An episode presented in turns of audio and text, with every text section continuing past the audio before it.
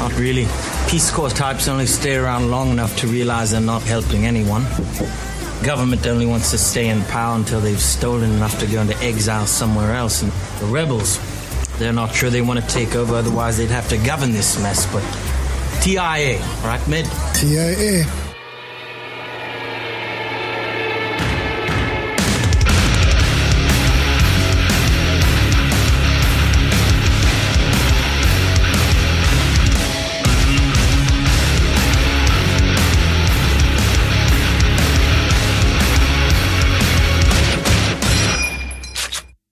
Tjabba, underbara lyssnare. Jag börjar lite annorlunda idag, Mattis. Ja. Men hej och välkomna till detta, det 76 76 70, ja, 76, ja, svårt ord. Ja. Ja. Man använder det sällan. Nej, visst gör man inte det? Det är 76 år. 76 år. Jag tänker på ett sån här uh, 69, 629s, 70, Vad är man det? kan säga fel. 629 years. Det finns ett skämt från Madagaskar 1. Men nej, vad dömer vi? 762? Just det. Det är ju nästan där. det.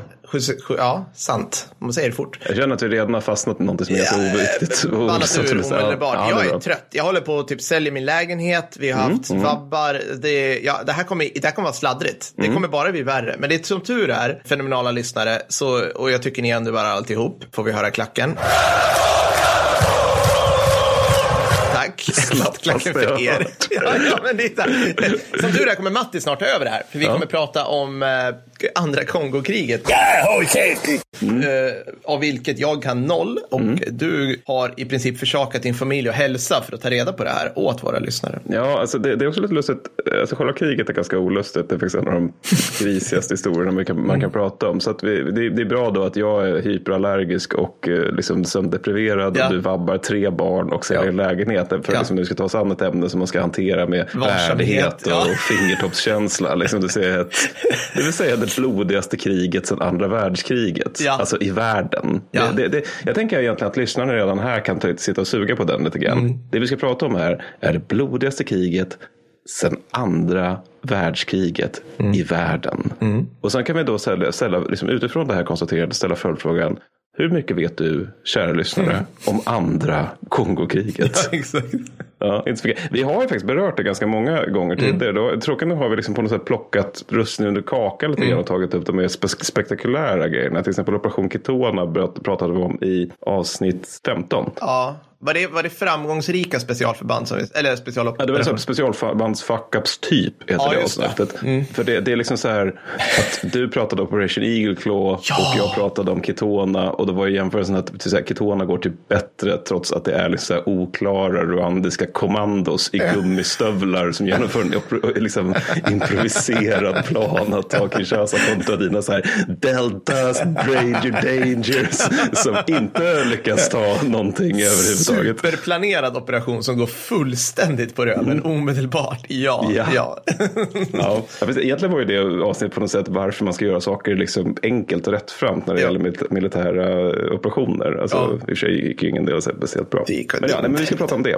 Det kommer bli jättehärligt tror jag. Jag tror faktiskt att det kommer bli bra också. Vi, vi, gör återigen, eller du, eh, kära Mattis, gör återigen en extremt folkutbildande gärning. Men först, några shoutouts. Jag har en, en smal och härlig shoutout till Militärhistorisk träff i Västervik. De har sin grej 3 september för allmänheten. Det anordnas av Västerviks militärhistoriska förening.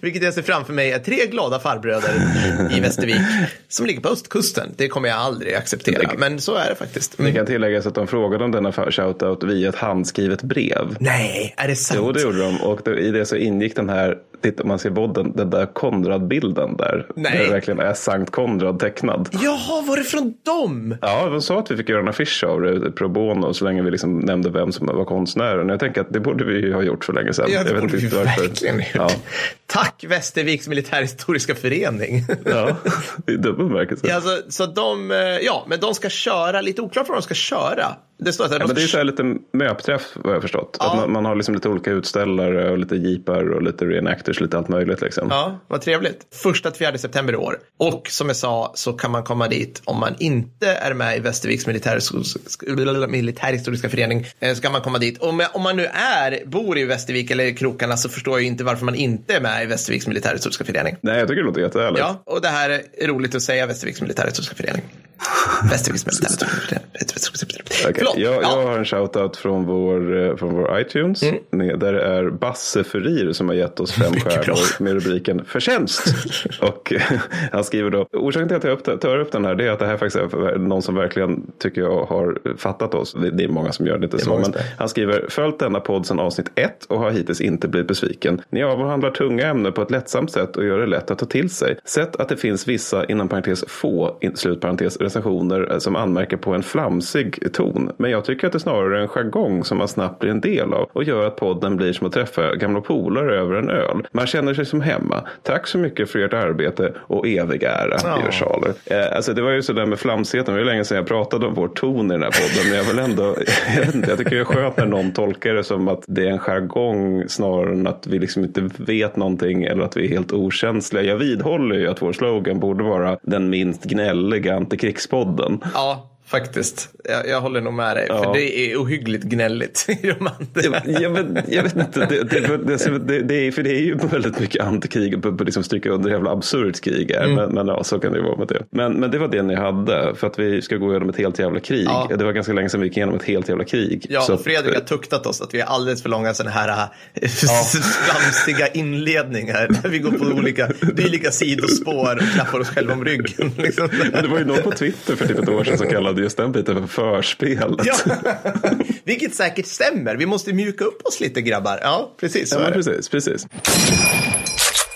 Okej, okay, men eh, ska vi köra eller? Du enkelt? måste köra. Du bara måste. Dyk ner i Kongos djungel. Eländet. Mm. Ja, fy satan. Okej, okay, men då är det ju det här med att vi ska prata om det andra Kongokriget.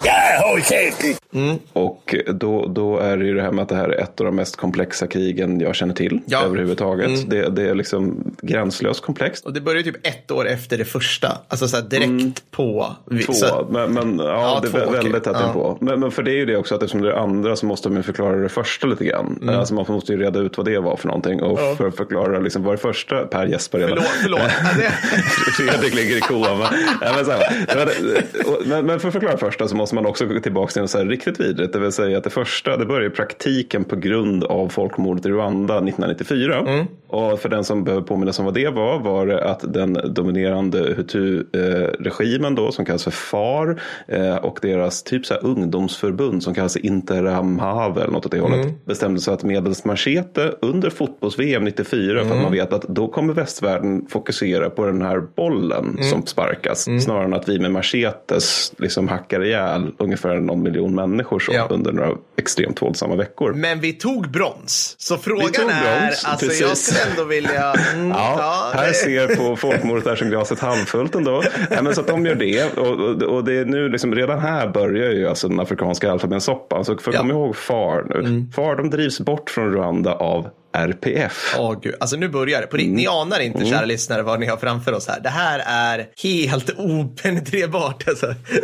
ja, men alltså, RPF står ju för Rwandan People Front på engelska och det minns inte vad det är på franska. Men, men de byter ju också när de väl blir statsbärande parti eh, till RPA. Are you the Judean People's Front? Det vill säga Rwandan People Army. Ja. Men oavsett, RPF då, eh, som en tutsi-gerilla, de, alltså tutsierna, de som blir folkmördade av hutuerna, de kastar ut FAR och sen så är det både FAR och många liksom bara vanliga hutuer som flyr till Kongo. För att de, eller Zaire som det heter på den tiden. För att de, de, de känner att okej, okay, det är inte så att alla hutuer begick folkmord. Men det är nog svårt för tutsierna som nu styr det här landet att veta, eller snarare att känna att det spelar någon roll mm. eftersom hutuerna har varit väldigt, väldigt grisiga mot tutsierna. De har, de har lite, lite så irritation uppbyggd inom sig. Mm, mm, Tutsis mm. skulle man och kunna säga. Och mycket riktigt sker ju omedelbart groteska hämndaktioner i, i Rwanda. Givetvis. Så det, det, är liksom, det, det, vi kommer ju men, men det här är Afrika i ett nötskal. Så fort vi, vi försöker så identifiera så här, men de här borde vara okej okay och goda. Nej, där gjorde de folkmord. Ja, är så här, man, liksom, man bara, nu, nej, nej, inte de heller. Nej, ja, men liksom. Tråkigt nog är det ofta så. Alltså, ja. Tanzania brukar vara bra. Så. De, de vill jag minnas ja. avsätter till exempel Idi Amin och det är bra. Men, men, ja. men, men, men, alltså, men, exakt, och det är ju också att eh,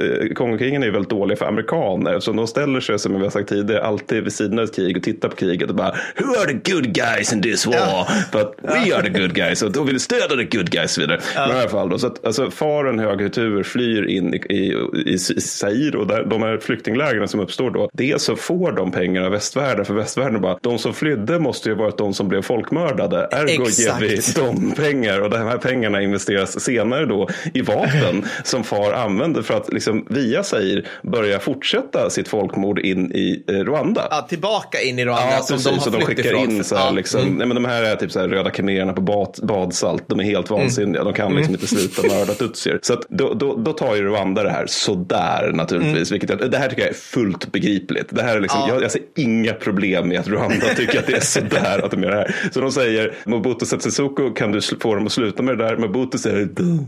Alltså presidenten i Zaire slash Kongo. Mm. Och då är det Ja. som, som tur då så för Rwandas del att liksom alla är typ trötta på, på Mobutu i Centralafrika. Mm. Så en mycket stor bred koalition av afrikanska länder invaderar Kongo eh, och sen så det gör de 96 och här begår då rwandiska armén ytterligare så här horribla övergrepp mot hutuer som är ganska oomskrivna faktiskt. Ja. Och installerar efter lite fightandes då Laurent Desiré Kabila som Ja. politisk Kasperdocka och det här håller typ i två minuter för redan 1998 utbryter då nytt krig, det vill säga andra Kongokriget. Eftersom Kabila inte vill vara Rwandas nickedocka. Och dessutom är det också så här att Kabila, han har, han har liksom så här försökt bygga en armé, funderat på vilka kan jag lita på? För hans problem är så här, Rwanda styr min armé i praktiken eftersom jag är deras nickedocka. Jag vill ha några jag kan lita på som, inte, som verkligen inte tycker om Rwanda. Vilka ska jag ta då Per?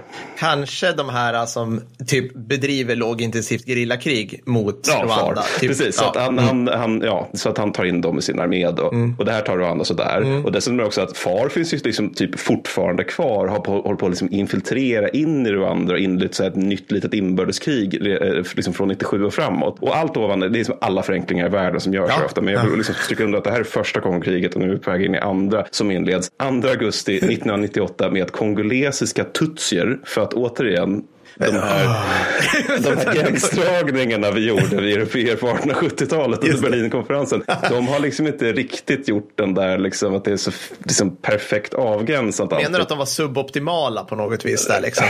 det- ja, Leo, men hade alltså, så- Leopold den andra fel kontra i något av det här? Jag förstår ja, inte. kanske, Mattis, kan, vad- kanske lite så. För, ja, precis, det kanske inte var helt perfekt att skapa ett land utifrån var kan Henry Morton Stanley åka båt längs en flod. liksom att det var det som, som blev Kongo. Liksom. Varför ser det ut som en ballong? Jo, för att han började på en punkt på västkusten, åkte och sen kom han tillbaks lite längre söderut på en annan punkt på västkusten. det jag nu har ringat in är Kongo. Ja, och så här kommer det vara för tid och evighet. Nej, men så, det, det är i fall, så det finns en hel hög tutsier även i Kongo. Och Mm. de börjar slåss mot Kongo, som nu inte längre heter Zaire utan heter Demokratiska republiken Kongo. Mm. Och då, då, då är liksom, de slåss mot Kongo för att kongoleserna massakrerar kongolesiska tutsier. Och det här tas då som en förevändning att Rwanda då, som nu har tröttat på Kabila helt och hållet, Mm. att invadera. Och de, de gör ju dels, dels för att de vill ha liksom, någon form av kontroll över Kinshasa och dels också för att de vill ha, liksom, att de, de, vill, alltså, de har ju faktiskt säkerhetspolitiskt problem här. Alltså att det, det håller på att drälla över en massa folk som håller på att slåss mot dem hela tiden. Så de tar en bra bit av östra Kongo på bara några timmar. Ja. Och vi kommer återvända till RPA för att försöka reda ut varför de är så jävla duktiga på att slåss. för idén är att det här improviseras i stort. Det är Ja. liksom typ så här att det, det, ena dagen så är det inte krig mellan Kongo och Rwanda. Och andra dagen så bestämmer sig för Kongo, eh, Rwanda för att vi tar en bra bit av hela Kongo på några timmar utifrån improviserade planer. Och bara så här, det är bra bit, alltså vi, vi tittar ju på, vi tittar ju gärna på världskartor, Mercator-kartan och bara, okej där är Kongo och så typ håller man upp det framför sig så här. Och så tittar man så här och så drar man det uppåt till Sverige och så bara ser man, de är typ lika stora. Låt mig då upplysa läsaren, vi kommer, eller lyssnaren, vi kommer lägga ut det här eh, på olika typer av sociala medier. Men kan vi få höra Per räkna jingeln? Just det här med siffror. Det här är svinhög siffra för stridsvagnar. Här blir arg och irriterad. Hur mycket många stridsvagnar? 3000. 2,9 respektive 3,8 miljoner man. 13 000 T72 i Östtyskland. Om den sinnessjuka storleken av Kongo. Så här Matti, för jag tycker du, du har gjort ett underbart jobb hittills. Du ska Tack, försöka visualisera, vilket jag envisas med att göra Ja, i ljudmedium Ja, hela jävla tiden. ja. Kongo är praktiskt taget, det är praktiskt nog typ kvadratiskt fast lite skevt. Och sen Mm. har man den här lilla tarmen som går ut till kusten där Kinshasa ligger ungefär. Om man lägger Kongo på Europa, Mm. då går det så här, då är hörnet uppe till vänster i den här, den, den går från norska västkusten i höjd med Stavanger, österut till Lettlands gräns mot Ryssland, söderut till Thessaloniki i Grekland. det fortsätter nu. Sen går det västerut igen för att liksom, på väg tillbaka. Men då går det lite, och då, då, då skär den lite norrut. Så där slutar vi i Nantes. Nantes? Nantes, ja. I Frankrike. Får vi höra marseljäsen. Så, alltså, så Kongo är så, alltså det är typ täcker Europa nästan till. Det är på 2 345 409 kvadratkilometer. Sverige, som inte är ett miniland. Nej, nej, nej, enligt vi är ett, nej, ett nej. väldigt stort land till ytan. Ja, det är det absolut. Är på 450 000 Mm. kvadratkilometer. Så att Kongo är typ fem gånger så stort som Sverige. Alltså, Ja. Och det blir spexigare här nu. För Jag vill bara stryka under att och hela, hela den här väldiga landmassa styrdes vid ett tillfälle, ett ganska långt tillfälle, av Belgien. ja, liksom, som typ Skåne och Blekinge tillsammans. Ja, men jag älskar det. Alltså, det är så jäkla bra. Och då bara, okej, ja, men, men liksom, då måste det ha varit ett stort krig. Så här, nu, nu har jag gått loss och det här är en fjantigt sätt att mäta krig. Alltså förlåt alla. Förlåt, det är väl- så här, om vi slår ihop alla stridande soldater, milismän, brottslingar, barnsoldater, slavar etc. som är med i det här kriget. För det är den nivån av Grimdark där. Som fick delta i denna kavalkad av brutalitet. Så får man fram 103 000. Källa, internet. Ja, ja, ja. Ungefär. Ja, sammanlagt. Att det blir inte så mycket bättre än så, för det här är så jävla rörigt. Precis, så Kongos yta i kvadratkilometer delat på antalet stridande blir att varje AK beväpnad milisman får 22,7 kvadratkilometer att själv vandra runt på, plundra med mera, hitta fruktträden, kissa mot en buske. Det är lite mindre än Öckerö kommun som de får på sig. Liksom. Men vad, vad är det man säger att typ en division ska hålla under andra världskriget? Är inte det typ en, en mil eller någonting? Ja, är typ. det 14 000 man med understödsvapen. Ja, men, liksom, men man måste förstå liksom att så här, man, man liksom, för du kommer, nu kommer du komma till sig länderna X, Y, Z och Å i hela Afrika hoppar med i det här, skickar dit 5 000 pers. Men liksom om Chad bara, ja men vi luftlandsätter 5 000 pers någonstans, jaha, alltså det bara, det märks inte. Försvann, det Ja. försvann. Det är bara någonstans ute i djungeln finns de, ingen vet Ja, var. så här, Ingen... Vi har, okej, så här, vi sätter land en brigad i norra Frankrike Mm. som ska marschera till östra Slovakien Mm. för att hitta en stad. Alltså det är helt, det är lost liksom. Men vi förutsätter också att det, på hela den här sträckan är djungel och finns typ inga vägar Nej, värda nej. namnet. Så det är det som de ska marschera igenom också. Precis, genom typ naturtillstånd. Ja, det, var, det var bara en, en, eh, rolig grej. Liksom. Ja, men ut, utmärkt visualisering. Ja, men för det säger väldigt mycket om hur mycket rwanderna tar när jag säger att de tar en bra bit Ja. av östra Kongo. Ja. Och orsaken till att de kan göra det, det är då att de har rwandien James Kabarebe som jag nämnt tidigare då, Ja. i avsnitt 15 återigen. Han var chef för stora delar av Kongos armé då, och han Just har liksom det. hela förband med kongoleser som gillar honom. Ja. Och det gör att han, han liksom ganska snabbt bara kan säga till dem, tja, vill ni slåss för mig istället för Kinshasa? Och de bara, ja vi är missnöjda, vi har inte fått lön på typ 33 år. Alltså det, det, det, det, går inget bra Nej. för oss, så det är klart vi ska göra det. Så han kan ganska snabbt genomföra Operation Kitona där han nästan tar Kinshasa. Om någon vill höra hur galen Operation Kitona Mm. är så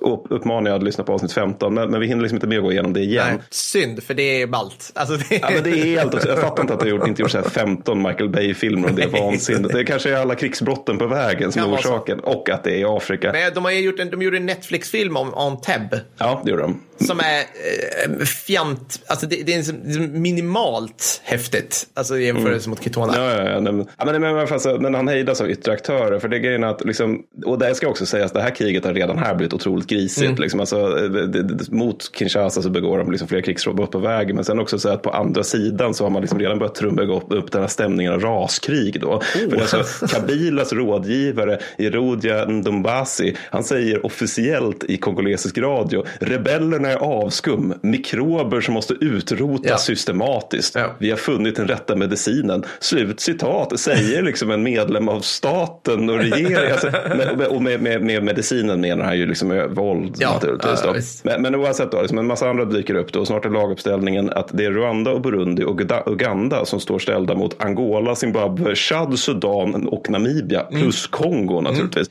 Och varför alla de här länderna är här, det skiftar ganska ordentligt. För att alltså, Uganda, de backar Rwanda av gammal ohejdad vana, men plus också att de vill jaga LRA i Kongo. Just det. Alltså Lords Resistance Army, som också är någon så här, de de är också så här verkligen röda khmererna på badsalt. Alltså, De är det är huvudet. vidrigaste. Alltså Ja, ja. det är helt, ja. Nej, men man, man, man förstår Kampala att de bara, Mm. vi måste jaga de här galningarna. Liksom. Men sen så är det Burundi som har, liksom, är på något sätt de som är mest anspråkslösa. För de är där, dels för att de är Rwandas bitch och alltid har varit Mm. det. Men dels också för att de bara, det här är en sjukt instabil gräns där liksom allting bara blossat upp på en gång. Vi måste säkra den skiten, Mm. så nu skickar vi trupp. Men, och sen då på andra äh, lag, planhalvan, då har vi då Zimbabwe. Mm. Som, alltså Kabila har lånat cash av Zimbabwe. Aha. Och då känner Mugabe borta i Zimbabwe då att om han faller, då brinner dina lån inne. Och så kan vi inte ha det. Varför bland annat zimbabwiska SAS skickas då för att eh, skjuta på rwandier. Sen Angola, de, och det här, här, här kommer folk som minns avsnitt fem känner igen sig.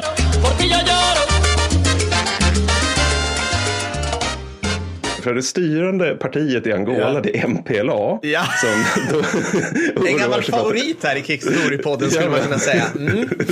Men nu utan kubaner tråkigt Ja. nog. Men de oroar sig för att ett destabiliserat Kongo ska ge Unita och Fläck det vill säga två andra grupper och två andra Ja. kanymer. De, de ska ge dem baser i Kongo. Plus då att de också är så här lite, fan Rwanda, backar de de här två grupperna? eller inte? De är lite osäkra, det är osäkert om de stöder dem eller inte. Kongo i det här läget, är, det är liksom som, det är liksom som ett barslagsmål som ramlar in i någons lägenhet. Alltså det, det är liksom så här, vi, vi liksom afrikanska shithole countries har, har en intern stridighet och sen råkar vi ha en failed state här som är stor som Europa som vi bara ramlar in i och så bara oj, ska vem ta sida mot vem nu då? Äh.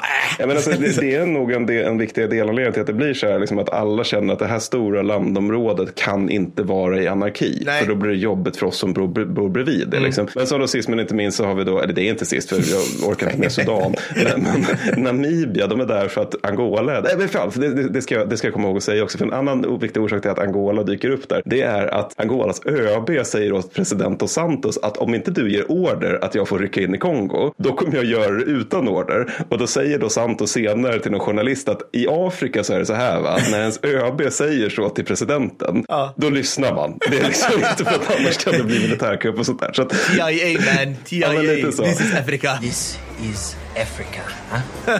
nej, men så, Namibia i alla fall, de är där för att Angola är där, för det är så, så det funkar. Liksom. Men de är typ Angolas bitch. Så liksom. hittills i det här avsnittet kan ni, ni kan se framför er en blandning av Lord of War och Blood Diamond eh, ungefär. Absolut, liksom. absolut. Det typ det där kan man Mm. i högsta grad göra. Men, Inte minst barnsoldaterna, det kommer vi komma lite grann till. Men, men alltså, sen också så här generell känsla i regionen att man tycker att Rwanda är liksom arrogant. Man tycker Mm. liksom så här, varför tog Rwanda på sig liksom äran för segern från första Kongokriget? Mm. Och, och då sa rwandierna, för att vi drog det tunga lasset. De andra tyckte, vi var också där. Mm. Och så vidare. Så det är liksom det här generellt gurgel i största allmänhet. Men det här är väldigt bra för Kongo. För Kongos armé, det är så här parodisk misär. Ja, Alltså, ja. Om det inte vore så jävla grimdark så skulle det vara roligt. Alltså, Ja. det, det, är liksom så här, det är några poliser som man bara, ni är soldater nu och de bara, kä? Vi har ingen sån utbildning. Sen så är det så här, lite slumpmässiga ungdomar som man har gett vapen för att de, liksom man bara, när, när, när eh, Kabarebe närmade sig Kinshasa var det bara så här, AK-47 for everyone. AK-47 for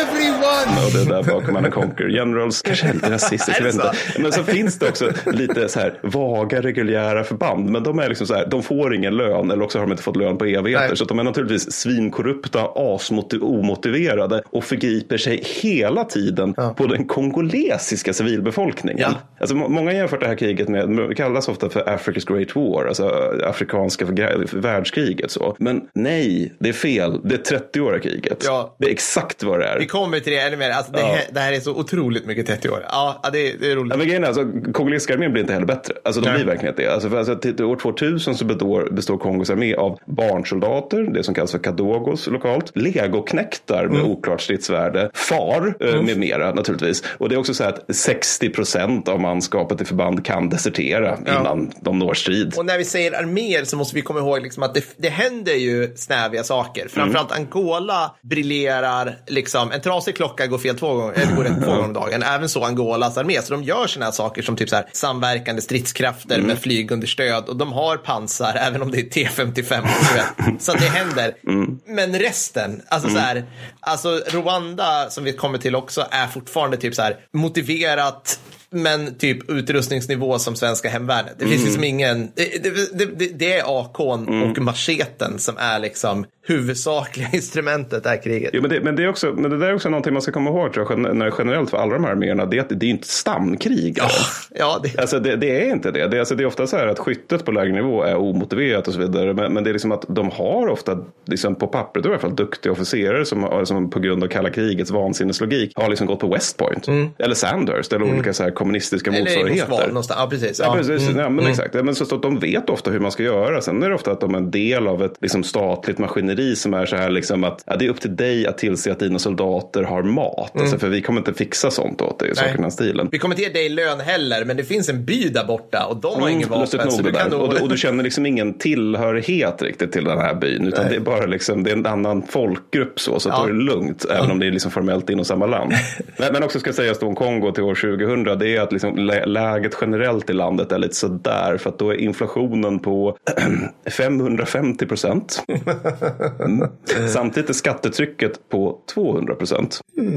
Och om vi har några, vi tänker att det är valår och vi har några skattekverulanter där ute som gnäller över svenska skatter vill jag återstryka under det här 200 procent skatt i Kongo. Det innebär att det är omöjligt för en kongoles att vara laglydig ifall den också inte ska svälta ihjäl. Ja, så man måste gå runt där. Och sen är det också en tillväxt på minus 11,4 procent. Så jag vet inte hur man kan säga det tillväxt. Men å andra sidan, alltså, så det är kongoleserna och sen Rwanda då. De har å andra sidan Centralafrika Afrikas förmodligen bästa armé. Alltså, den är, det är i grund och botten en gerillaarmé som man har gjort reguljär. Den är liksom in, in, initiativrik, motiverad, skituppdragstaktisk, disciplinerad. Slår konstant under sin eh, viktklass. Och det, det, var liksom, det var en författare som beskrev det här. Att skillnaden mellan Kongo och Rwanda. Det man tänker sig ett bostadshus. Ja. Att då har man liksom, man har Kongo som är sån här, den här bullriga familjen där liksom folk älskar högljutt och spelar hög musik liksom. Och Som från till så blir tillsammans, liksom. slagsmål. Ja, Ja, ja. ja, gud, det får bli slagsmål liksom. Gör eget vin i badkaret. Nej, men, Precis. Medan Rwanda, det är mer den här, liksom, den, här, den här officeren som varje morgon, som bor över den här familjen då, och varje morgon stryker skjortorna noggrant, inte gör ett ljud ifrån sig, röker liksom disciplinerat och sådär. Och sen från och till får nog av att det låter så jävla mycket från undervåningen, går ner och typ skjuter pappan i familjen för att han har fått liksom bara lackat ur. Men du hade lite mer om, Ja, men- eh, om RPA. Rwanda som är helt galet. Alltså det, det är typ, kan vi få höra en så här, say what? Say what? För det här är sjukt. De, de är extremt vältränade med amerikansk standard. Jag har ett exempel som i och för sig är strax efter eh, andra konungakriget, men som är intressant. Mosambik, som är ett dubbelt så stort land. Mm. Räcker det inte ännu större? Äh, skitsamma, Ja, det, det är större ja, än Rwanda det är stort. Det är mycket större än Rwanda. Rwanda, som för jag- jag nämnde ju stort Kongo är. Kongo, tänk typ största delen av Europa. Mm. Rwanda är som Arjeplogs kommun gånger en, kom, en och en halv. Det är, alltså, det är stort för att vara en kommun. Det är pyttelitet för att vara ett land. Ja, ja, det ja. kan vi säga. De ligger på typ så här, Kongo är elfte största landet i världen. Rwanda är 187 eller något så här. Alltså, det är liksom... Ja, men också, som just har genomlidit ett folkmord. Ja, ja visst. Alltså som är i fritt fall 94. Ja, alltså som är i upplösningstillstånd 94. Och sen så här, tre år senare så bara sparkar de ut. Alltså det är helt vansinnigt. De, de blir expeditionära tre år senare. Kan du fatta det? Mm, Nej, det? Helt så, stört. Det är helt stört. Så att de, inte nog med att de liksom, vi, är, vi, vi, har en, vi, har en, vi har fått fram en kompetent armé Mm. som består idag på pappret i varje fall tre fucking divisioner. Mm. Utan vi, vi skick, kan också skicka den liksom, alltså 200 mil bort Ja. och de gör, gör typ det de ska. Ja, precis. Och det är inte det här. Det är också det som är lite läskigt med dem. Det är att när det är krigsbrott av rwandisk trupp. Det var det en författare som menar på att då vet man att det är beordrat ovanifrån. Mm. Ja. För det är inte det här, liksom så här slumpmässiga mördandet som Nej. det är liksom kongolesiska armén eller liksom de här olika milisgrupperna. Utan det är liksom att det är så jävla disciplinerat så att man, man vet att den där orden kom någonstans ifrån. Liksom. Ja, visst. Så, att, men, så mitt exempel, det, det är mycket modernare, men jag tycker det är så otroligt talande för precis det du beskrev. Så, här. så Mosambik, det här dubbelt så stora konga-dansande gamla portugisiska republiken som är så här, det är alltid någon form av så här, eh, kaos och eh, typ krig. De får, eh, som man ska få om man är ett trendigt land i Afrika efter 2010, en islamistiskt eh, uppror. Alltså du ska ha, ja, du ska IS eller Al-Shabaab som springer runt och skjuter folk. De lyckas inte att hantera det här. Nej. Så att det är liksom, det är stillestånd ett år. De bara, där är de, vi kan inte göra något. Oj, voi och balla balla. Du vet det där piff och puff-språket som de pratar.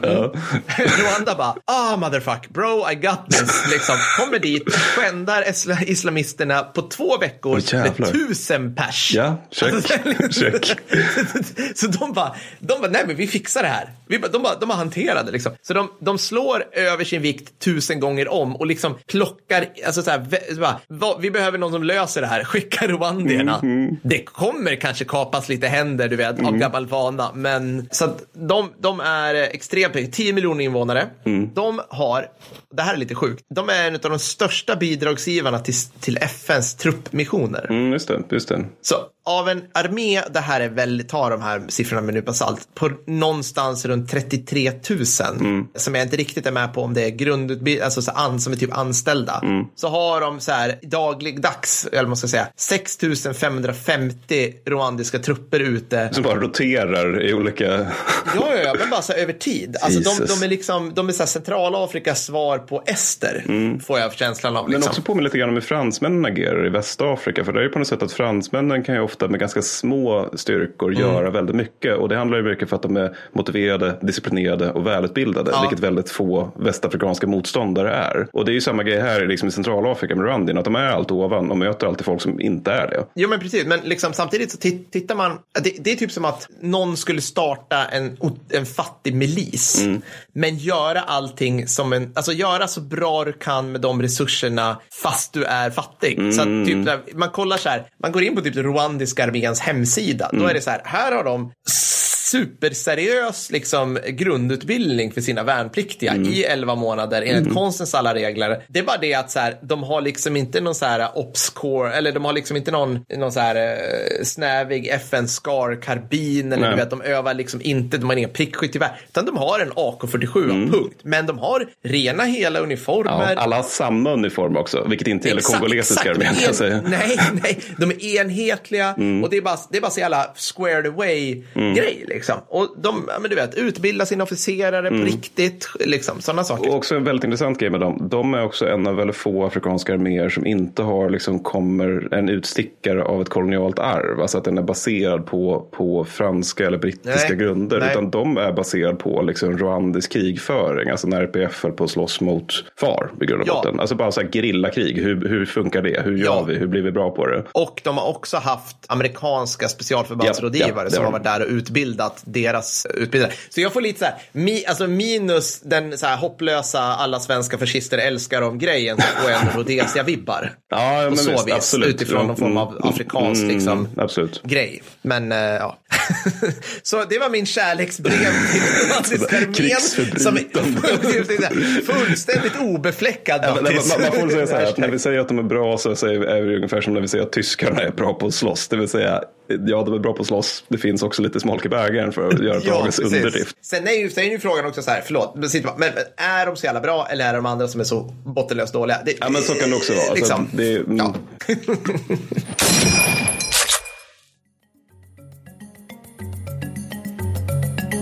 Hörni, Gösta Bemba, alltså den närmast levande släktingen till Jean-Pierre, den främsta, har hört av sig från en telefonskås i Ugaden-provinsen och söker nu snabbfotade investerare. Så förstår när det finns en hackad kärna. Mm, jag tror att du vet vart det är på väg. Han ser en lucka att starta ett väpnat uppror och behöver finansiärer. Uppror mot vad, tänker du kanske? Det får du vara med och bestämma. Jajamän, för en ynka hundra lök kommer du och andra elika träffas på Tierp Stadshotells mindre konferensrum i sommar och bestämma helt enkelt vilket afrikanskt land som behöver en bättre makeover. Mattis, du röstar väl för Senegal lite otippat? Jajamän. Ja, ni hör, det här kommer bli alldeles fantastiskt.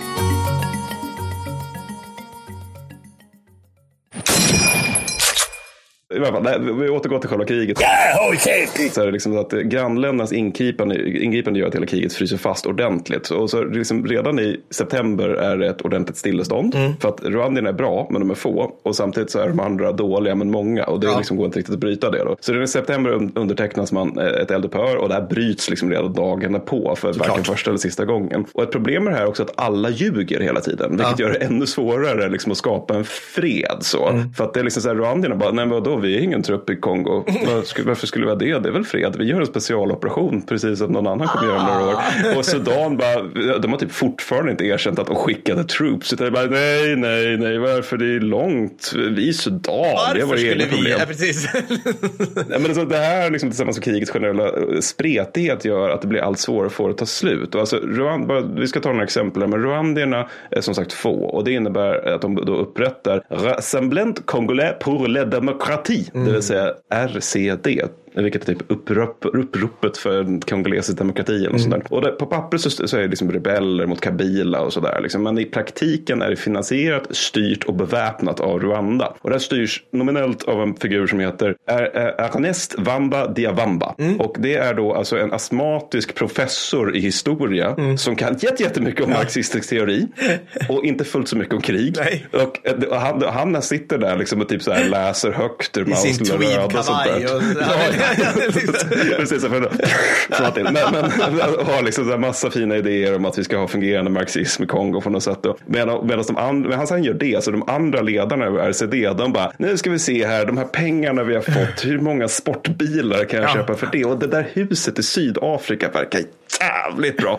Så att då, rwandierna ser det här som bara, de, de bara, ni är så jävla veka, ni är så odisciplinerade, varför ger vi en så här cash? Men RCD lyckas ändå, trots allt ovan, ta en fjärdedel av Kongo ja. till 1999, vilket säger ganska mycket om korthuset Kongo. Och de upprättar också liksom så här, de, de vill ju, eller Wamba vill i varje fall det, mm. att det ska vara så här, ja men nu så ska vi ge folket liksom, utbildning och en framtid. Så, mm. Och jag menar, man ska egentligen inte vara raljant över det, för det är väl klart man vill göra det för sitt land, liksom, mm. särskilt när det är så pass fattigt och underutvecklat som Kongo är. Så att han gör ändå liksom försök sådär, att vi ska ha ett infrastrukturdepartement som ska bygga vägar mm. och sådär. Mm. Och sen ska vi ha ett utbildningsdepartement som ska hålla på med skolor. Jag har hört talas att institutioner är någonting man kan testa. Att ha, ja, vi ska liksom slita upp det här extremt fattiga landet ur den här misären ja. som det befinner sig i. Men problemet är ju att RCD, liksom alla andra, befinner sig i krig. Och, det in, och liksom krig innebär ju vissa kostnader. Så att liksom 80 procent av RCDs pengar går till det som vi liksom skämtsamt kan kalla dess armé inom mm. stora jävla kaninöron. Och dessutom är det också, och välkommen till alfabetsoppan ja. för 104 gången. Det splittras ju naturligtvis upp. Det balkaniseras. Jag hoppas att alla har anteckningsmaterial och följer med ja, i alla dina... Liksom. Det, det, här, för nu kommer prov, det som kommer på provet, mm. det är vad RCD blir. För mm. RCD, det blir efter, och det här, tar, det här känns som att de nyser och så blir det så här. liksom, alltså, så här minsta lilla friktion. Genom celldelning förökar sig vänstern. ja, liksom, man går från att man har RCD, bara bra vi har dem, ja. till att det blir RCDA, RCDC, RCDG, RCDO, RCDKML och RCDN.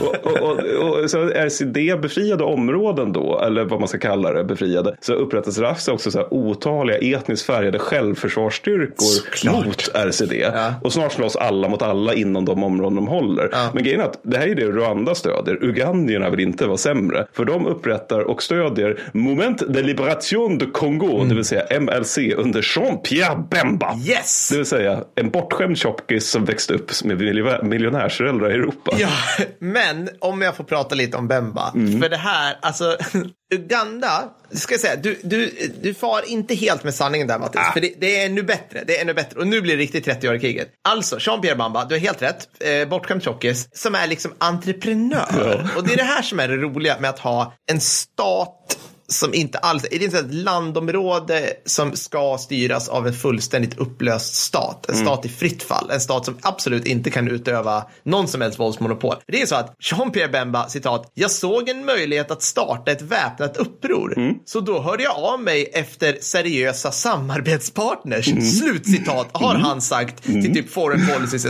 så, så, så att i Kongo så får de här olidliga entreprenörskaraktärerna som vi plågas med, de startar liksom rebellgrupper istället, istället för paddelhallar. Du går på Handels, utvecklar ett stelt leende och hajögon och sen ja. så startar du MLC liksom. Ja, men liksom, och de begår krigsbrott istället för pretentiösa memoarer. Liksom. Mm. Det här är 30-åriga kriget. Ja, ja, alltså, så ja, vem bara, ja, men jag, jag, det, det, så han får, han får ger och stålar av då framförallt Uganda. Liksom. Han gjorde, jag ska säga också, han gjorde en del bra saker för ekvatör regionen mm. i Kongo som jag tror ligger i nordvästra ja, Kongo. Ja. Och, och, så liksom, för att han, han är inte dum i huvudet, han bara jag vill ha pengar och så här. Och ekvatörregionen är, det är kul nu för nu får vi prata om en del av Kongo Mattis. Mm. Då kan vi liksom prata om hur det är. Det är ett naturtillstånd sen första Kongokriget. Ja, just det. Alltså, det, det är i princip, de, de, det finns, alltså det är självförsörjande byar mm. i princip utan kontakt med omvärlden. Det är så bottenlöst. De har ingenting. Så att det blir väldigt bra när han, liksom, han kommer dit och ja, men jag startar en skola, jag startar ett sjukhus och lite sådana saker. Mm. Och hittills så är det här good guys. Mm. Okej? Okay? Ja, är ni med nu allihopa? Ja. Aha. Sen så blir av någon anledning MLC inbjudna av den bottenlöst korrupte presidenten av Centralafrikanska republiken, nu blir det ett roligt namn, Angé Félix Patassé, att stoppa ett kuppförsök. Så nu har alltså, nu har vi nått den nivån att Kongo exporterar Ja. sina, Ja. sina gränslösa krigsherrar slash legoknektar ja, alla 1500-talet i Italien till andra länder. Och då säger Bemba så här, ja, ni har skött det bra grabbar hittills, nu är det hopp och lek och bara etnisk rensning, plundring, tortyr och krigsbrott. That's a bingo! Ja, ja, ja. ja men det är något liknande där också när, när MSC börjar härja. Alltså det är så här, de hamnar i gräl med lokala miliser i Ituri, eh, vilket är Kongo. Då är det också så här, det omedelbart blir etniskt krig och ugandiska officerare som på, så här, på, på privat initiativ natur, exporterar naturresurser. Ja, ja men exakt. Det är mycket sånt. Det, och det, det ska vi säga också att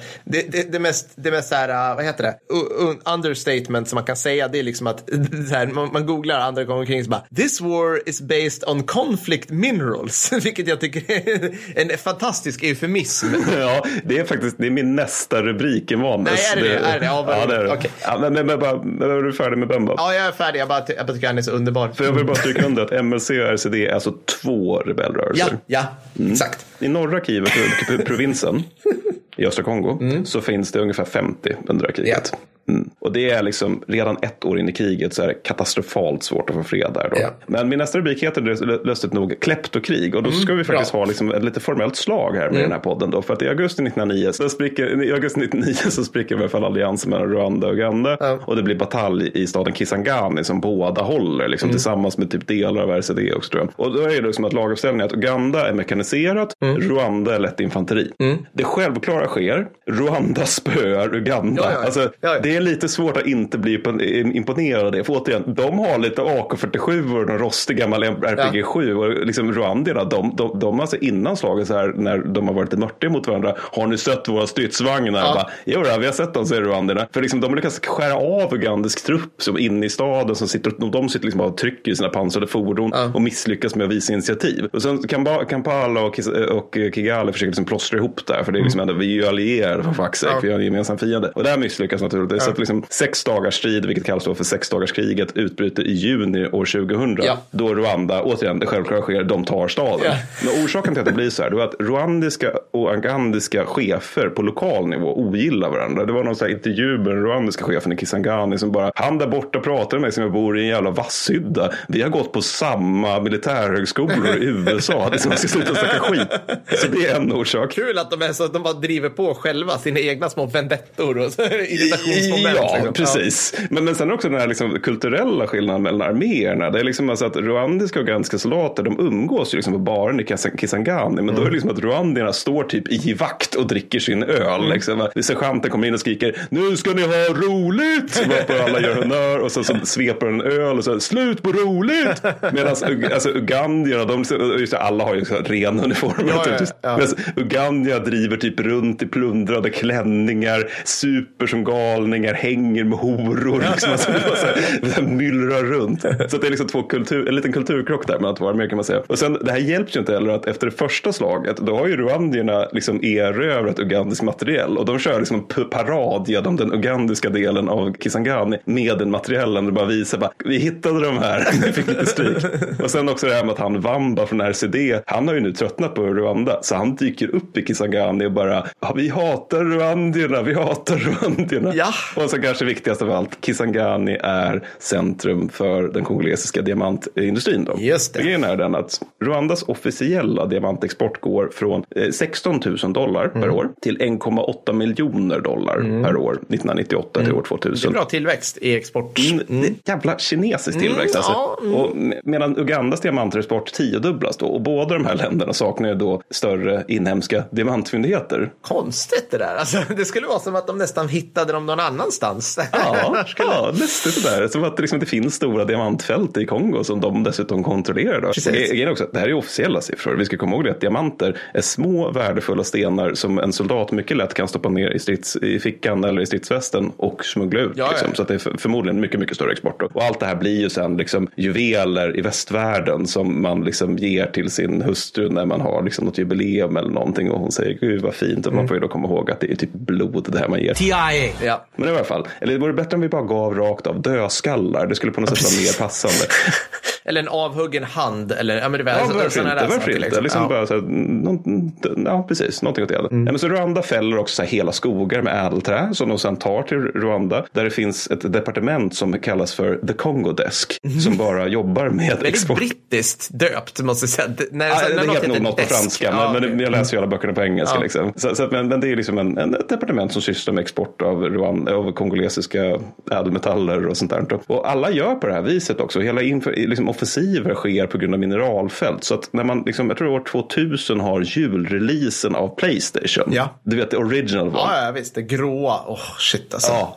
Det var det vill säga, första Metal Gear Solid, man bara åh herregud, Ja, det finns ja. en handling i ett spel. Final Fantasy 7, eller alla de där liksom. Ja, visst, visst, visst. Det var, och liksom, alla är jätte, har jätteglada nostalgiska minnen av dem av oss som är födda på, på sent 80-tal. I Kongo har man också nostalgiska minnen. För att det skedde nämligen då på grund av Playstation och att det liksom helt plötsligt blir väldigt mycket mobiltelefoner i västvärlden. Så leder det till att det blir en stor efterfrågan på koltan. Just och då blir det ju helt plötsligt väldigt spännande att ta de här koltanfyndigheterna som finns i Kongo. Så man har ju liksom så här brinnande landsbygd på grund av att vi ville spela Metal Gear Solid. Och så kan det ju vara liksom, naturligtvis. Så att Rwanda får ju då in liksom, motsvarande halva sin statsbudget bara på grund av Kongolia, liksom det de plundrar Ja. i Kongo. Ja. Och det här är inte heller, liksom, det är inte bara Rwanda och Uganda utan även så här kryptomarxisten Kabila börjar så här omedelbart sälja brytningsrätter till allt och alla som vill ha Så det. Så här, länge hölls hans socialistiska idealvärld. Liksom. Lite så, lite så. Det är liksom också det här med liksom att det är typ så här, men Zimbabwe, ni har massa riktigt skumma affärsmän. Ja. Vill ni Ja. komma in, bara ta för er? Har ni tänkt förslava delar av civilbefolkningen medan ni gör det? Absolut. Så att alla gör så här. Samtidigt i Kinshasa på andra sidan landet. Ja. liksom. Ja, nej, men så, så det här har ju redan blivit lite mörkt. Och Mm. nu kommer nästa rubrik i mitt manus som heter Into that darkness. Oh, För att ja. grejen är att vi kan på något sätt inte komma ifrån att andra Kongokriget är en av de absolut brutalaste Mm. och vidrigaste konflikterna som överhuvudtaget har utkämpas. Mm. Och det säger inte det lätt. Vi har pratat om Iran-Irak-kriget i den här podden. Mm. Men för alltså, centrala fronten sker egentligen ingenting på väldigt länge i det här kriget på grund av fredsavtal där liksom något år eller två in i kriget. Så, så att, att man inte ska slåss just i centrum. Mm. Då. Men båda sidor började just därför ösa ner vapen över diverse oklara miliser. Mm. Liksom. Så att, alltså, att man, man, det är typ så att Ki- Kinshasa luftlandsätter vapen i östra Kongo Mm. och Kigali luftlandsätter vapen i västra Kongo. Och sen så får vem som helst som känner för att plocka för sig. Mm. Och de här olika miliserna, de blir bara mer och mer våldsamma och allt mer oberäkneliga ju längre kriget går. Mm. Och det sjuka är också att de har liksom ett utarbetat stridssätt, alltså en utarbetat stridsteknik. Och den är alltså massakrer på civila. Mm.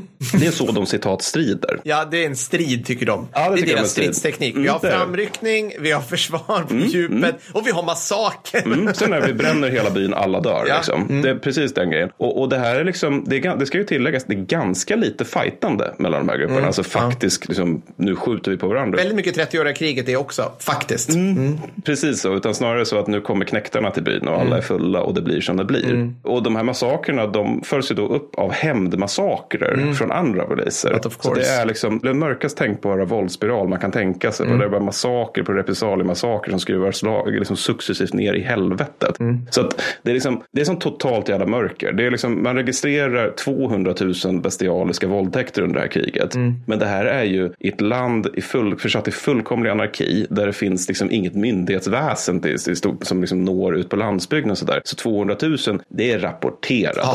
när det gäller antalet faktiska våldtäkter. Och det alltså, jag tänker inte gå in på vad det här inbegriper, men det är så jäkla bara, det är så, äck, ja, det är så vidrigt. Vilket uttryck var det du, du, du har? Nej, nej, jag tänker faktiskt inte ta upp det. Ska vi, ska vi, vi säger inte det? Nej, nej vi skiter i Nej, det. nej vi skiter i Det, det. det, Bra. det, ni behöver inte läsa på jättemycket Nej, om våldtäkter i Kongo kan jag säga. Men, men det är för, alltså, mångdubbelt fler naturligtvis. Och det är mycket sånt där också man liksom inte förstår varför människor gör så här. Det är liksom så att så här, spädbarn mördas på Mm. löpande band. Det är liksom mycket så här beskrivningar av utskurna hjärtan och skön, könsorgan, kannibalism och Mm. så vidare. Och det, jag hittade liksom, det är också att det, det här våldet blir på något sätt en del, en självklar del av vardagen för stora delar av Kongos civilbefolkning. Det var liksom någon journalist som kom till en by där det var så här 146 personer tror jag det var som hade liksom bara slaktats verkligen. Han beskrev hur en del av liken såg ut som origami. Liksom, Att de hade bara liksom vridits tills de inte såg ut som människor längre.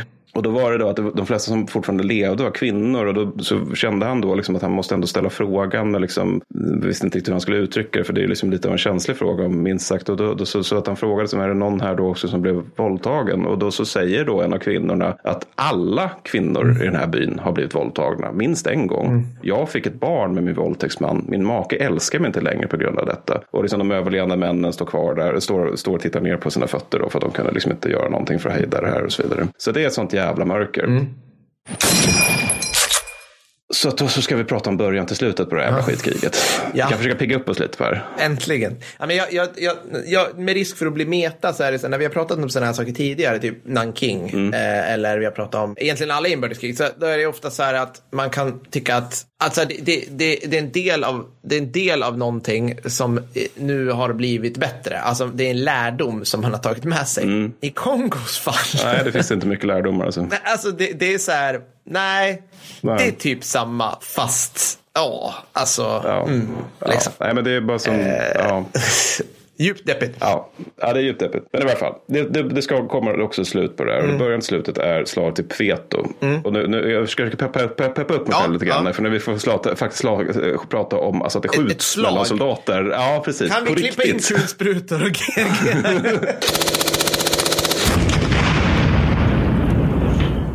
vi måste komma upp ur det här mörkret. Liksom. ja, men då är det liksom att det ena sidan är 3000 rwandier och burandier som håller, alltså bokstavligt talat skyttegravar ja. eh, som hotar eh, staden Pveto. Mm. Och om de tar Pveto då kan de hota Lumumbashi, vilket är en viktig stad i mm. Kongo. Mm. En mineralstad. Alltså, är det? Ja, jag läste någonstans att typ alla städer som typ inte är Kinshasa har någonting med mineraler, ja, okay, konflikt ja, mm. äh, att göra. Ja, det, ja det, check. Ja, check. Mm. Det, det, okay. mm. Nej, men det är klart det är det naturligtvis. ja, exakt. Ja, liksom. Mm. Men, men de håller under så här vidriga förhållanden. Mm. Det är så här, mm. så här äckliga djungelsjukdomar, mm. alltså, asmycket malaria och så vidare. Men då kände sig krigsstorypodden hemma. För det här har vi ja, pratat precis. om mycket. Skyttegravar i djungeln. Yes! Ja, det härligt. Var, det var safe space. Ja. ja Nej, men så, och Kabila han ser liksom det här som, han, kall, han är ju fransk-inspirerad så att han kallar det här liksom för Kongokrigets Verdun mm, naturligtvis. Mm. Då, och anfaller då med 10 000 man plus zimbabwiska flygstridskrafter mm. hösten 2000. Mm. Och han, de lyckas då faktiskt mot all förmodan driva bort rwandierna från Pveto mm. och börjar liksom ta Pepa som en mm. annan stad. Och Paul Kagame som styr borta i Rwanda han blir ett vansinnig och skriker i telefonen till sin general som heter naturligtvis Zero Zero att citat han inte ska tänka tanken att komma tillbaka till Rwanda slutcitat om man inte lyckas återerövra Pepa. Nej. Så Rwanda de stärker upp ordentligt med 6000 man och det här är mycket för att vara det här kriget ska mm. tilläggas. Och det leder då till två, två dagars stormangrepp mot några kullar kring Pepa. Och det här liksom, Rwandierna är duktiga men det, det, liksom, det, de kan ju liksom inte, de kan inte gå igenom kulspruteeld. Liksom. Så att de kommer ingen vart. Men på den tredje dagen så genomför de en flankering på flera kilometer genom mm. djungel. Mm. Där de då lyckas sen ta sig upp på de här kullarna var på massaker och de kongolesiska försvararna följer. Mm. Och den burundiska överste som var med i det här som konstaterade lite lakoniskt att vi tog inte många fångar. Vi var för arga. Mm. Och förresten, var skulle vi ens ha gjort av dem? Mm. Slutcitat. Mm. Och så det här börjar liksom gå dåligt för kongoleserna och värre ska det bli. För att grejen är att det, här, det som följer det här det är liksom tre veckors förföljelse där rwandierna kör Ratevägen modell 2000. Oh, där de liksom ja. bara hackar upp den här stora kongolesiska styrkan i små, mindre delar och utplånar dem eh, när de är liksom inpaketerade ja, på det sättet. För grejen är kongoleserna är till skillnad från rwandierna, liksom, de är motoriserade ja. slash mekaniserade, de har tung materiell. Mm. Och det är svinbra om du slåss ute på savannen. Mm. Men det är mindre bra när du kostiger i en mm. djungel medan rwandierna mer eller mindre bara springer längs med de här mm. kolonnerna och skändar. Och sen till slut når kongoleserna en flod där det finns en färja. Vid det här laget är de är ju liksom panikslagna. Mm. De, de, de, är ju som nätt och jämnt något annat än en mobb. Liksom, för att de har blivit så illa, illa tilltufsade av rwandierna. Så att de eh, kongolesiska generalerna de gör det enda rimliga. Det vill säga att de är först på färjan. Ja, ja Föregå med gott exempel. Fly först såklart. Ja, ja precis, precis. Jag stannar med mina män på andra sidan floden. Eh, grejen är att de hade ju också helikoptrar som de hade kunnat ta. De försökte ta dem men de insåg något besviket att någon skytteslusk någonstans hade liksom slangat drivmedlet från helikoptrarna. så de kunde liksom inte... Ja. Det är lite Ryssland-LOL. Ja, det, det, det, är det. Det är det verkligen. Men så därför, därefter försöker liksom det som är kvar av den här kongolesiska hären, då försöker liksom baxa på en T60-stridsvagn på den här färjan. Ja. Då, varpå den sjunker. Så då får man helt enkelt lämna kvar allt tuggmaterial man har och sen så får de överlevande som dessutom har liksom tagit för sig av sjukvårdssoldaternas morfin. De får simma över då. Rwanierna liksom går och dyker upp där och bara vad fint att vi fick så många stridsvagnar. Varför krasar det så mycket av kanyler under våra kängor? Så efter det här eh, fiaskot så mördas då Kabila av sina livvakter den 16 januari år 2001. Och det är än idag. Var, var alltså, det barnsoldatslivvakter också? Att det, fin- Ja, det det finns en, var- en, en helt ny, Ja. Mm. så här, väldigt mycket Kongo. Det är väldigt mycket hashtag Kongo att mördas av sina barnsoldatslivvakter. Vill jag bara stryka under. Mm, Ja, men något annat som är väldigt mycket hashtag Kongo det är att alla författare som skriver om antingen Kongo eller andra Kongokriget de är liksom så att det här är det är så svårt att veta vad som är sanning i det här landet. För, för att det, det, är liksom, det är så mycket som är rykten och halvsanningar och sånt där. Och att det liksom finns en väldigt stark, verkar som, väldigt stark tradition i Kongo av att, vad ska man säga, alltså en berättartradition där man liksom hela tiden skapar nya berättelser och vad som är sanning kan vara ganska suddigt sådär. Så, så att vi vet än idag inte riktigt varför eller vem som mördade Kabila. Så. Nej. Eller snarare varför framför allt egentligen. Det är ju livvakterna som gör det. Men det är antingen på order av Rwanda eller de allierade Angola. För grejen är att efter det här clusterfucket vid Peto så har liksom Zimbabwe sagt, eh, då har ju liksom Kabila gått till Zimbabwe och Angola bara, eh, jag behöver typ fler soldater, lite nya stridsvagnar, pengar gärna också. Zimbabwe bara, lite svårt så här års, vi har liksom inte jättemycket själva. Medan Angola bara, okej, du marxisten, du måste, nu, om vi ska göra någonting här, du, vi kommer inte göra någonting, du måste göra själv. Du måste typ privatisera offentlig sektor, du måste göra din valuta flytande, du måste göra allt det här som en sann marxist absolut inte vill göra. Nej. Så att, så att, och de vill dessutom att man ska förhandla med, med Rwanda. Det är så IMF-krav nästan. Ja, men det, Angola, Dos Santos kört typ rakt av IMFs Ja, linje ja. under 00-talet liksom, eller 90-talet. Men, men, och dessutom vill de här två förhandla för att få slut på det jävla skitkriget. Men det vill inte Kabila och sen så skjuts han. Så att det är ju ganska bra att han skjuts. För att det är bättre att förhandla än att fortsätta ett meningslöst krig. Så att det faktiska slutet är att Kabilas son Josef blir ny chef för Kongo. Han, han väljs på så här oklar demokratisk grund. Framförallt för att han anses vara lätt att styra. Men han visar sig vara liksom ganska snabbt en, en, en skicklig politisk aktör. Så alltså han blir raskt med sina dockutmä- dockmästare och styr sedan landet med hjälp av unga, välutbildade och inte minst just lojala officerare då, som är liksom kadern han har kring sig. Och han är generellt så här att han förvirrar den ko- kongolesiska civilbefolkningen för de bara, han röker inte. Nej. Han super inte. Han har inte en stor garderob och håller inte på med en sån massa megalomana excesser. Vad är det här för en kuf? Men han är också till skillnad från pappa då, alltså Josef, en pragmatiker.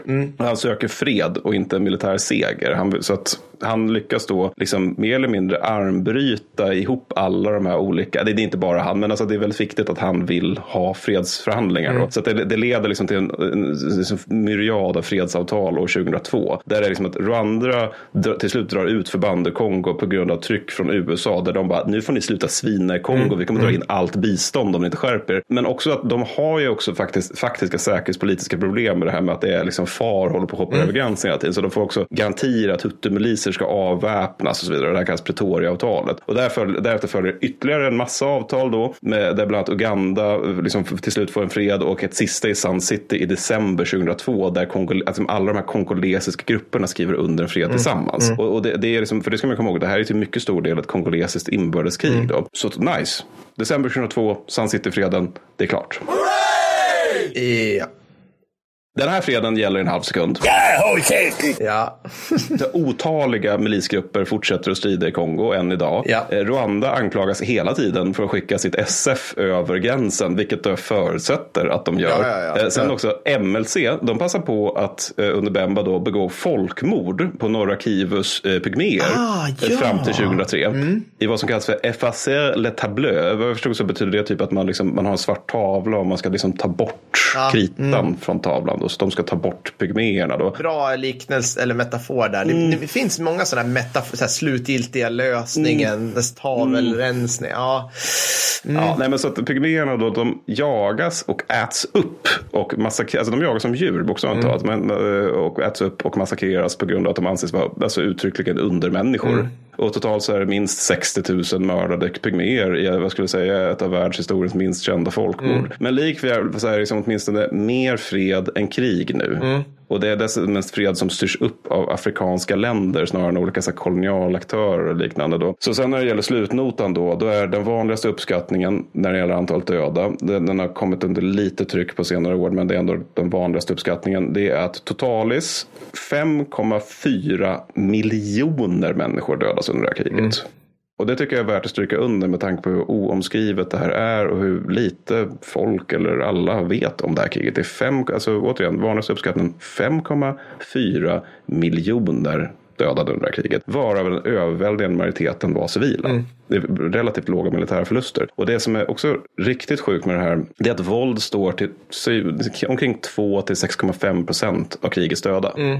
Just det. det är en överväldigande minoritet som dödas av våld. Den majoriteten är för att det är 30-åriga kriget 2.0. Där det är liksom så Exakt. vi har en mycket skör jordbruksekonomi. Ja.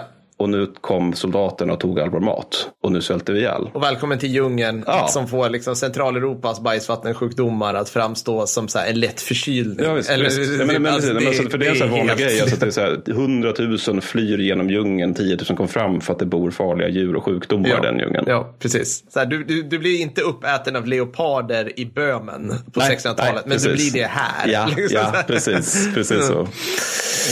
Yeah man. Nej, men så det var andra Kongokriget. Ja. men det positiva är som du sa, som du gick för, snabbt förbi, men som jag tänkte på. Det är Afrikas krig. Mm, det är Afrika det. som startade, det är Afrika som utkämpade och det är Afrika som avslutade. Mm. Afrika, jag älskar att jag uttrycker mig så amerikanskt. Afrika! Have you ever been to Africa? Ja, men, ja, men ni förstår vad jag menar. Ja, visst. Nej, men precis. Alltså det, det, det indikerar att staterna som utkämpar har uppnått en liksom, högre grad av liksom, statlig mognad mm. än man kanske hade under, under kalla kriget. Precis. Där det är mer så här, liksom, Frankrike vill att land X ska slåss mot land Y ja. som stöds av Sovjetunionen, Kuba och Nordkorea. Alltså den typen av krig. Kuba skickar åtta armékårer. Vinner allt, ja. Mattis, ja. Mattis, Mattis. Tack så hemskt mycket. Har du lärt dig något sen sist då? Mm, ja, det har jag. Mm.